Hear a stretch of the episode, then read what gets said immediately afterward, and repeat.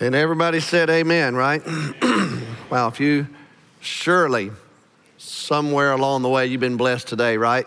Um, thank you so much, uh, worship ministry, for leading us today in worship. As we have said, of course, this is Missions Month at our church. Our theme for this year is reclaim. And what we have tried to offer you is uh, various ways for you to learn, to be inspired, to be encouraged about what you're doing as a church in response to the call of God in our lives with regard to missions. We have the immersive missions display out in the Charlie Hamill Welcome Center. And I want to say a word of thanks to Ashley and our communications team for putting that together because it has been very inspirational and informational for us. We have Bible studies that we've all been studying in our Bible study classes. And I say again a word of thanks to Cindy, my wife, and Rebecca Dark and Peggy Kulitz, who have written these three Sunday school lessons for us to study and learn about uh, the call to missions and how our church is responding. Our Great Commission Council, which is populated by your fellow church members, Stephen Leist is the chair of our Great Commission Council these fellow church members agree to serve a five year term on that council. And in fact, they can follow it up with another five year term.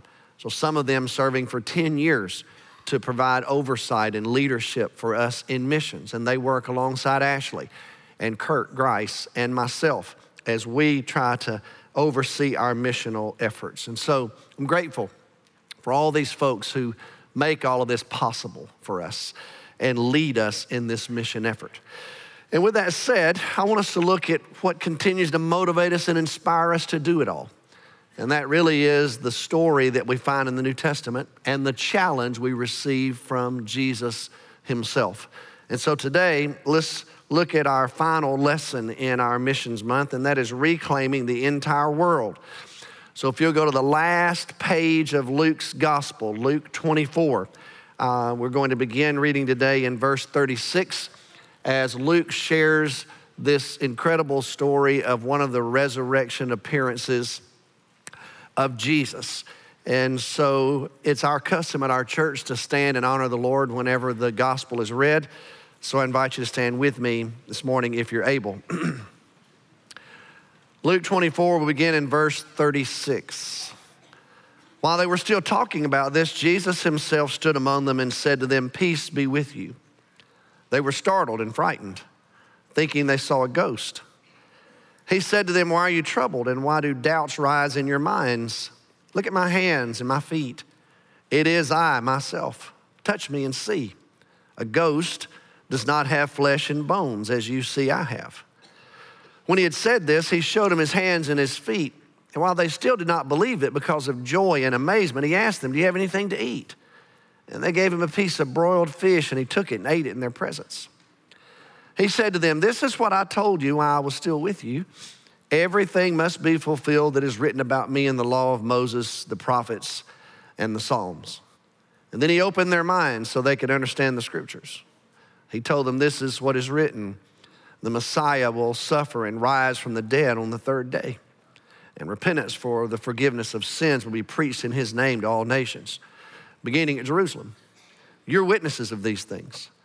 I'm going to send you what my Father has promised, but stay in the city until you have been clothed with power from on high. Thank you. You may be seated. well, this morning I, I want to just walk through several things that we learn from this text that actually serve to guide us in our missional endeavors as a church family. Let's begin with this one the proof Jesus Christ is alive. We don't just celebrate that on Easter Sunday, we celebrate that every day as Christians. So if you still have your Bibles open, back at Luke 24, you remember the story of the two disciples who were on their way to Emmaus. And as they were making their way to Emmaus, Jesus came alongside them. and yet he was unrecognizable to them. He was resurrected from the dead, but he shielded them from being able to know who he was. And so Jesus asked them in that story, if you remember, so what are you guys talking about? What, what are you so disturbed about? And they stopped and they said, Are you the only person in all of Jerusalem doesn't know what's happened?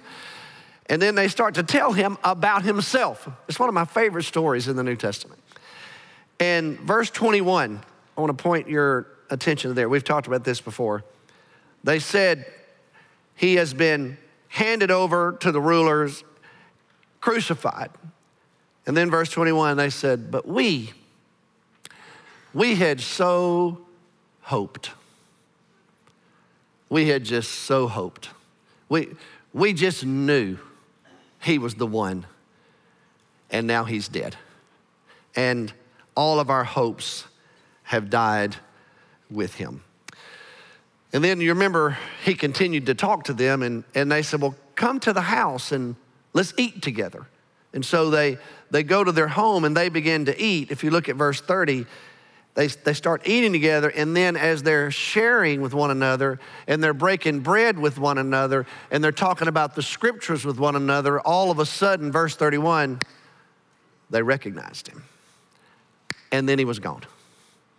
And then we pick up the story because they looked at each other and they said, We've got to go tell the disciples. We, we, we've got to go back to Jerusalem. We, we have seen Jesus. So they run back to Jerusalem and they get to where the apostles are and the other followers of Jesus. Now, John tells us they were gathered there as well. And they began to give their report, or they started to. And if you'll look at verse 34, the disciples say, Well, the Lord's already appeared to Simon. He's already appeared to Simon Peter. And they say, Well, he's appeared to us too. And we've seen him. And so Jesus is alive. And then while they're talking, look at verse 36 where we pick up the story. While they're talking, Jesus appears.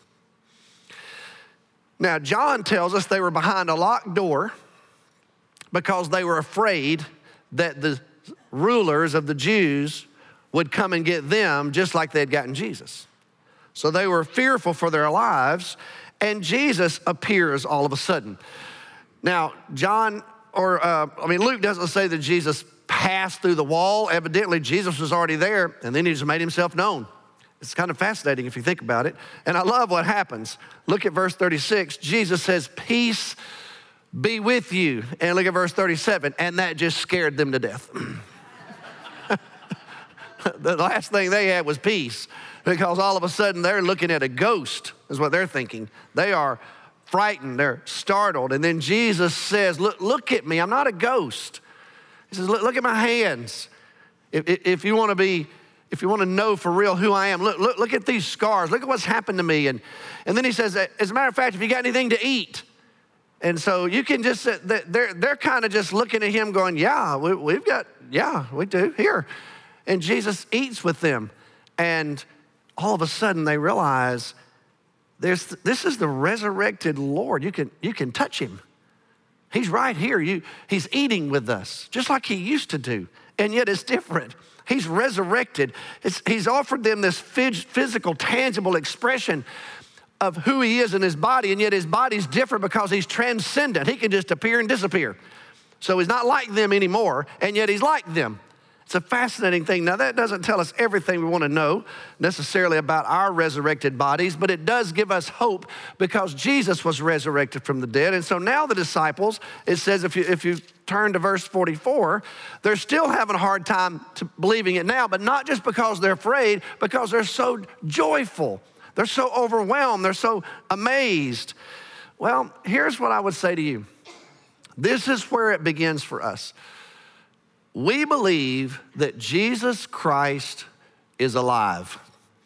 We believe in the bodily resurrection of Jesus. We don't believe he was a ghost. We don't think this was an apparition. This is not some vision that the apostles had. They weren't in some trance. Here's what we believe we believe that Jesus Christ died and he was crucified on a cross and he was gloriously resurrected from the dead, and that is at the heart of the Christian message. If you don't believe in the death, burial, and resurrection of Jesus, then you don't believe the gospel. So it's at the very heart of our message. So there's the proof. The proof is Jesus is alive. Now, let's consider the prophecies because Jesus refers to them. After Jesus eats with them, look at verse 44.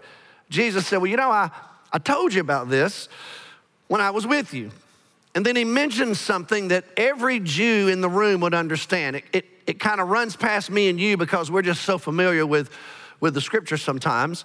But, it, but if you look at verse 44, Jesus says, Everything must be fulfilled that is written about me. Now, Jesus knew that what you and I call the Old Testament, the, the scripture to them, was arranged in three sections the law and the prophets and the writings. And so Jesus says, everything had to be fulfilled about me that was in the law, in the prophets, and in the Psalms. The Psalms were part of the writings. So, in other words, the entire scope of the Old Testament testifies to me.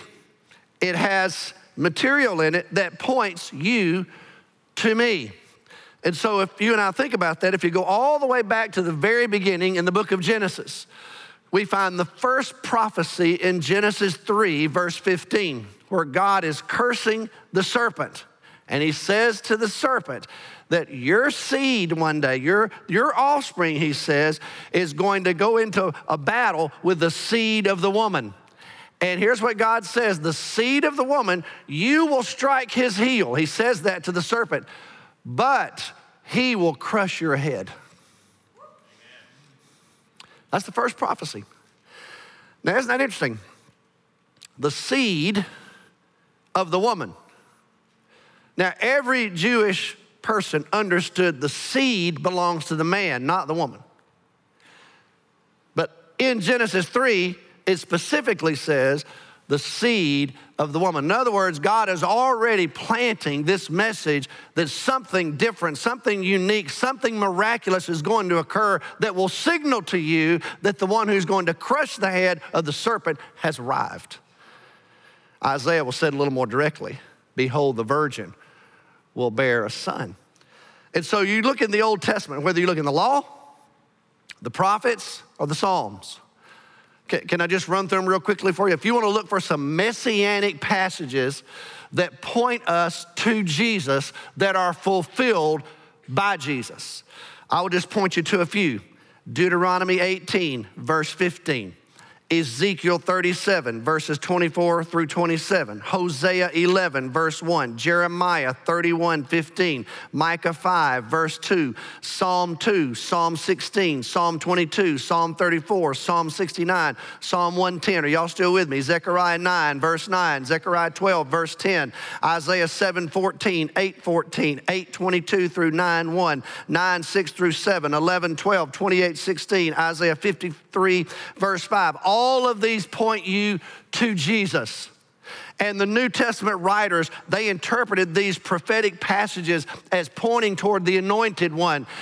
Jesus will even say it directly to the woman at the well in John 4, verse 26. Jesus will say to her, She says, Well, we know the Messiah, the Christ is coming. And Jesus says to her, I am He.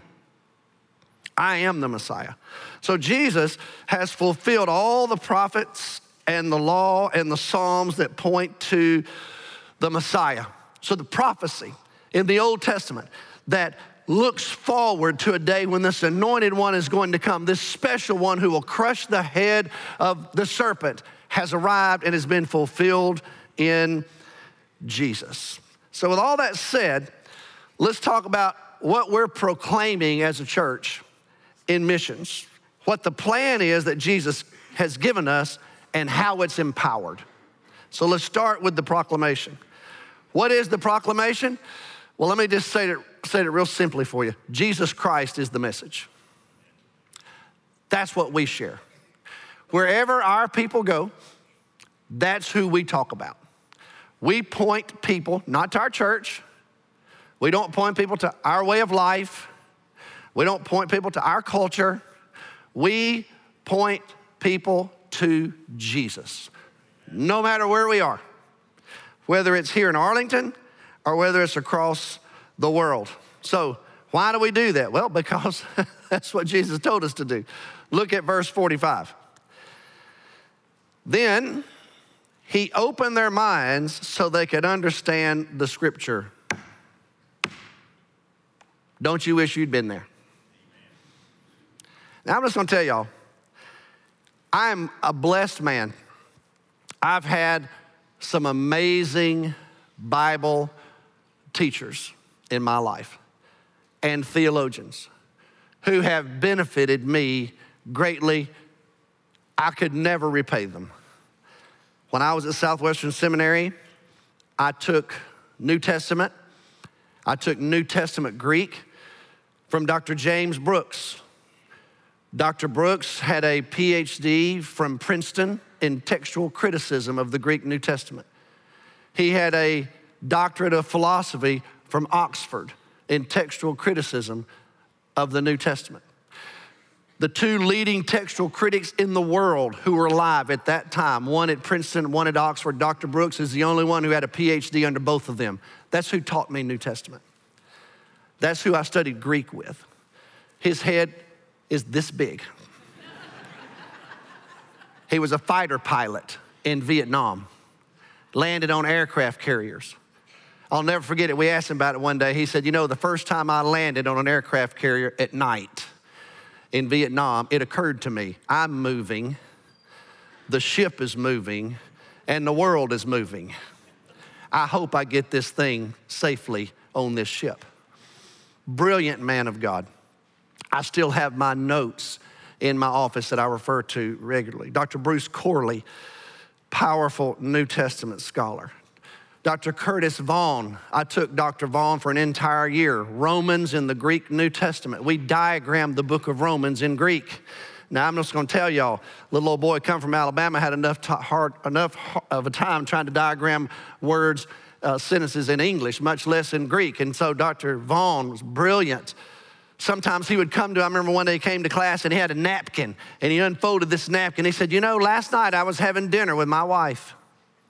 And it occurred to me, I've always diagrammed Romans 5 the way I showed it to y'all in class on Friday. And you know what? An idea came to my mind. Maybe you could diagram it like this. And he unfolded that napkin, and on that napkin was written Romans 5. And he then wrote it on the board, and I sat in my desk and I thought, you and I are so different. I ain't ever thought about Romans 5 in the Greek New Testament while I'm having dinner with my wife, I can promise you.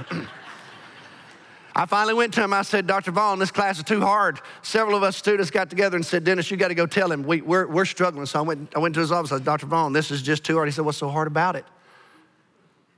I said, Are you, Seriously? He said, Okay, let, let me think about it. And you know what he started doing? He invited Joel Gregory to start coming to our class and taking his notes and turning them into sermons, just to help us see the value of what we were doing. Dr. David Kirkpatrick, a member of our church, Captain Kirk, we call him. He's out of this world. Brilliant theologian, challenged me. And you know what Dr. Kirkpatrick used to tell us in our class? Jesus is the answer. Dr. Ray Summers. Dr. Summers was our interim pastor at Gambrell Street when I was in seminary. Incredible Greek scholar. On Sunday nights, he came to us during his interim and he announced to us, he said, Hey, if it's okay with you all, I'm going to teach through the book of Revelation on Sunday night. I was a young seminary student and I was sitting on about the second row. And he came to church every Sunday night with just his Greek New Testament. And he would just stand there and interpret the Greek New Testament in front of us. I still have all those notes. I'm, I'm a blessed man.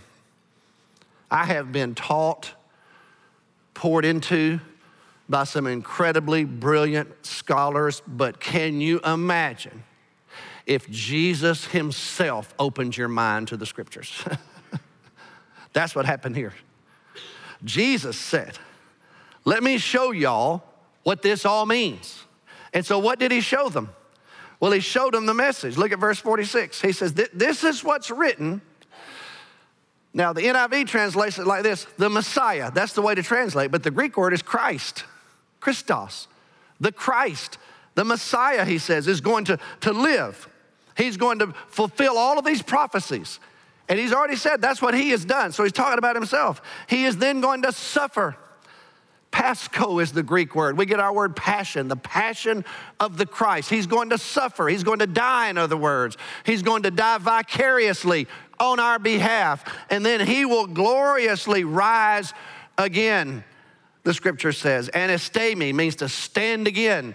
And that's what Jesus says this vicarious death. The Bible says that the Lord has taken all of the iniquities of humanity and laid them on him. By his stripes, we have been healed, uh, healed and now he has risen again.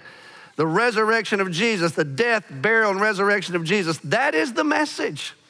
That's what we are to proclaim. This gospel that points everyone to Jesus. Now, here's the plan, and it's an audacious plan. Jesus Christ is to be taken to all the nations. That's what Jesus says. I want you to look at verse 47. He says, In repentance for the forgiveness of sins will be preached in his name to everybody. Well, what is repentance? Well, that's to accept the gospel, that's to understand Jesus is the Son of God, and He came to offer salvation to humanity. Forgiveness of sin, that's, that's kind of a shortened way, a theological way to talk about salvation. That's what it means. A holy calling, discipleship, to embrace Jesus, to be forgiven. And it's to be done in His name, in the name of the Messiah. And it's to be done for all the nations. Ethne is the Greek word, all the peoples of the world. It fulfills Genesis 12, where God told Abraham, through your family, I'm going to bless all the families of the world. And so you are supposed to be, look at verse 48, you're going to be my witnesses. Martyros is the Greek word. We get our word martyr from that. You're going to be the martyrs.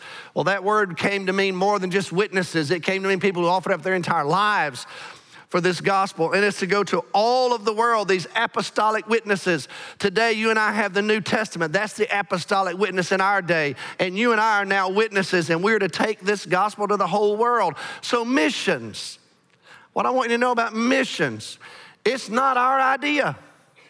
We didn't come up with it. It's not our plan. It's God's idea. Why do we go to all of this trouble? Why do we spend so much time and money and life investment and training? Because Jesus said in Matthew 28, go to all the nations, make disciples of all of them, teach them what I've taught you. Acts 1, verse 8, you'll be my witnesses to the ends of the earth. Jesus says here, take this message to all nations. It's to go to everybody everywhere. So we as a church, we take it seriously. And so that's why you as a church family, you're involved in something incredible if you're a member of this church. Because you're a part of a personal response to the Great Commission. We send our own missionaries. We've trained them. We've sent many of them. We now have three global centers across the world where our missionaries, our people, our church members live and work every single day on your behalf because we're taking the gospel to the nations. So Gabe and and Emily and Guillermo and Ryan and Sarah, on our behalf, right now, are serving in these global centers. And we're planning and preparing to start a fourth global center that you're going to know about soon. You already have heard some about it. But not only do we do that, we work here right now here at Mission Arlington. We have 350 apartment churches that are meeting right now all over this city, sharing the good news of the gospel, proclaiming Jesus. We also are connected to our Texas Baptist family. I just returned from our annual meeting of Texas Baptists. Our church was recognized as one of the top 10 giving churches in the state of Texas for the World Hunger Offering because of your generosity. You are feeding people through our commitment to Texas Baptist. You're connected to a whole web of mission work across our state because you are a Texas Baptist. We're also connected to Restore Hope.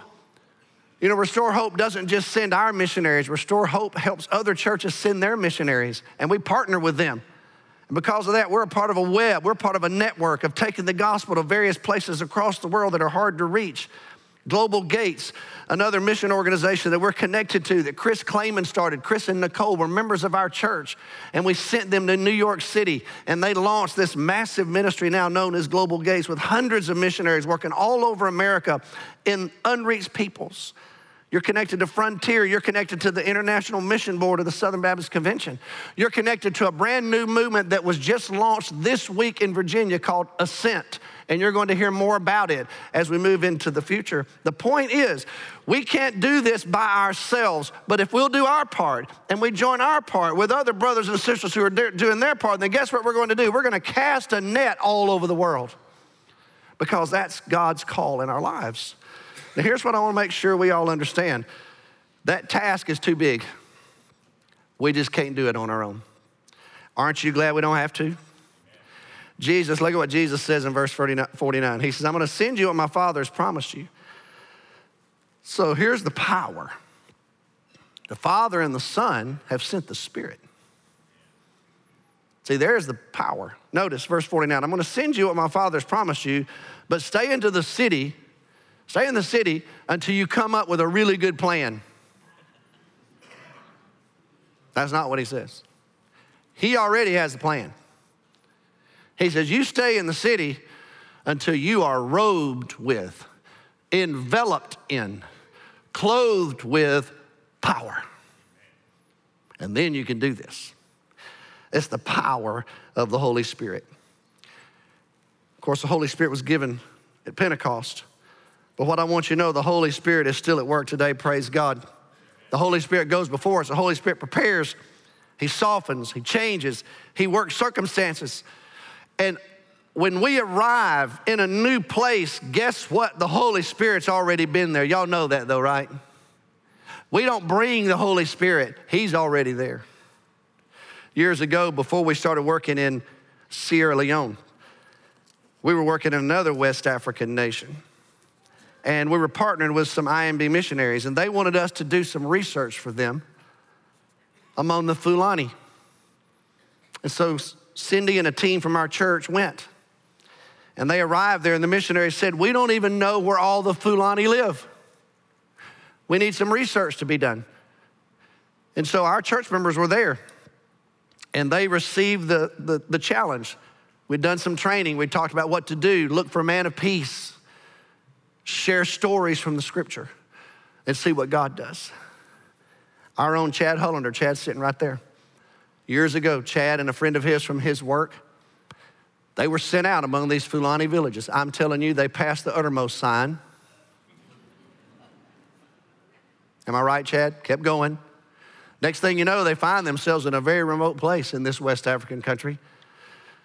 And they were waiting by a road trying to get transport back to where sending them were and a group of men gathered around them.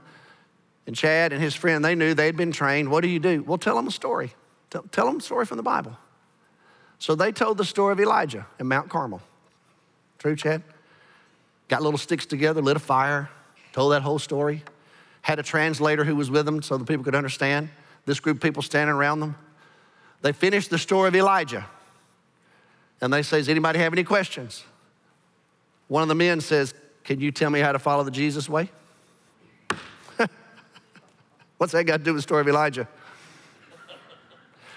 The Holy Spirit. Turns out he was already there working in the hearts of that, the heart of that one man who listened to these two men, and he to know about Jesus. Well, guess what? We started working right there. That's where we work today. We ended up sending two people from our church, Ben and Melissa, to live in that country and take the gospel to that community. And you know what else we did? we sent teams. Cindy went back to that very village where that man had asked that question. When Cindy got there a year or so later with some volunteers from our church, the chief's son was really sick. And Cindy told the folks who were with her, she had a nurse with her, she said, We need to take this chief's son back into the capital city and see if we can't help him. The missionary nurse said, Cindy, first of all, six hours back to the capital. And in the next village, that chief's son is sick. And in the next village, that chief's son is sick. And in the next village, she said, I've been down here a long time. Cindy said, Well, I don't know about any of those villages. I just know this guy's sick. I'm taking this guy to the hospital. So she loaded him up and took him six hours to the hospital. And his life was saved. We took him back, and that chief said, You're welcome in my village from now on. And completely opened the door for us. Then I showed up, and they took me to meet with the king of that area. That, that nation has six kings. And I met with the king, and this king said to me, he said, Why are you all here? Why, why did y'all come? So I decided just to be honest with him. Well, let me tell you why we're here. And I shared with him why we're here through a translator. And he said back to me, he said, You know, when I was a little boy, we had an Anglican missionary who came out here and talked to my father. She was from France. And he said, We didn't know anything about Christianity, we know anything about what was going on. But that Anglican missionary was a real help to my dad. He says, Matter of fact, because of her, my dad sent me to France to get my education so that I could return back here and rule my people as an educated person. He said, I've always been indebted to the Anglicans. And he said, So you Christians are welcome in my region. And so today we have a worker. We brought our missionaries home, but we have an indigenous evangelist, Adam, and he lives in that area, and every month he goes out to that community on your behalf and you support him. When you give your money to the budget and you give your money to the World Mission Offering, you're paying his salary. If you talk to Adam, he'll tell you, he said, he'll tell you he's never been out of his little area, and he'll say, I am on staff at First Baptist Church of Arlington, Texas, United States of America. And today we have 55 Christians in that community, and it's growing. You know why? Because we've been robed with power. Because God was already there when we got there. Because the Holy Spirit's already at work. Guess what? He's at work everywhere. And we go join Him and we take the gospel to all the nations so that one day we'll all be gathered around the throne. And there'll be people from every tongue and every nation and every people group who'll be offering praise and glory to the Lord Jesus. But until that day comes, we're going to keep our hands on the plow. Till that day comes, we're going to keep working. We're going to work. How's that song go? We're going to work till Jesus comes. That's what we're going to do. And when he, find, when he does return, what I hope is this he finds us busy in his kingdom endeavor. May it be so. Let's pray together. Father, we thank you so much today for this calling, this missional calling that is grand and massive and powerful and all encompassing. And yet we thank you that it's good news everywhere. We've been reminded of that today. That this gospel took root in Korea. And the churches in Korea are powerful. And you are even using them to take the gospel to the world, just like you're using us and so many churches around the world from so many places. And we have been blessed today by one of those churches in Korea. And so we thank you for that. We thank you for the beauty of this tapestry that we know as the Christian family. May you find us faithful in this mission task, and we pray that in Jesus' name. Amen.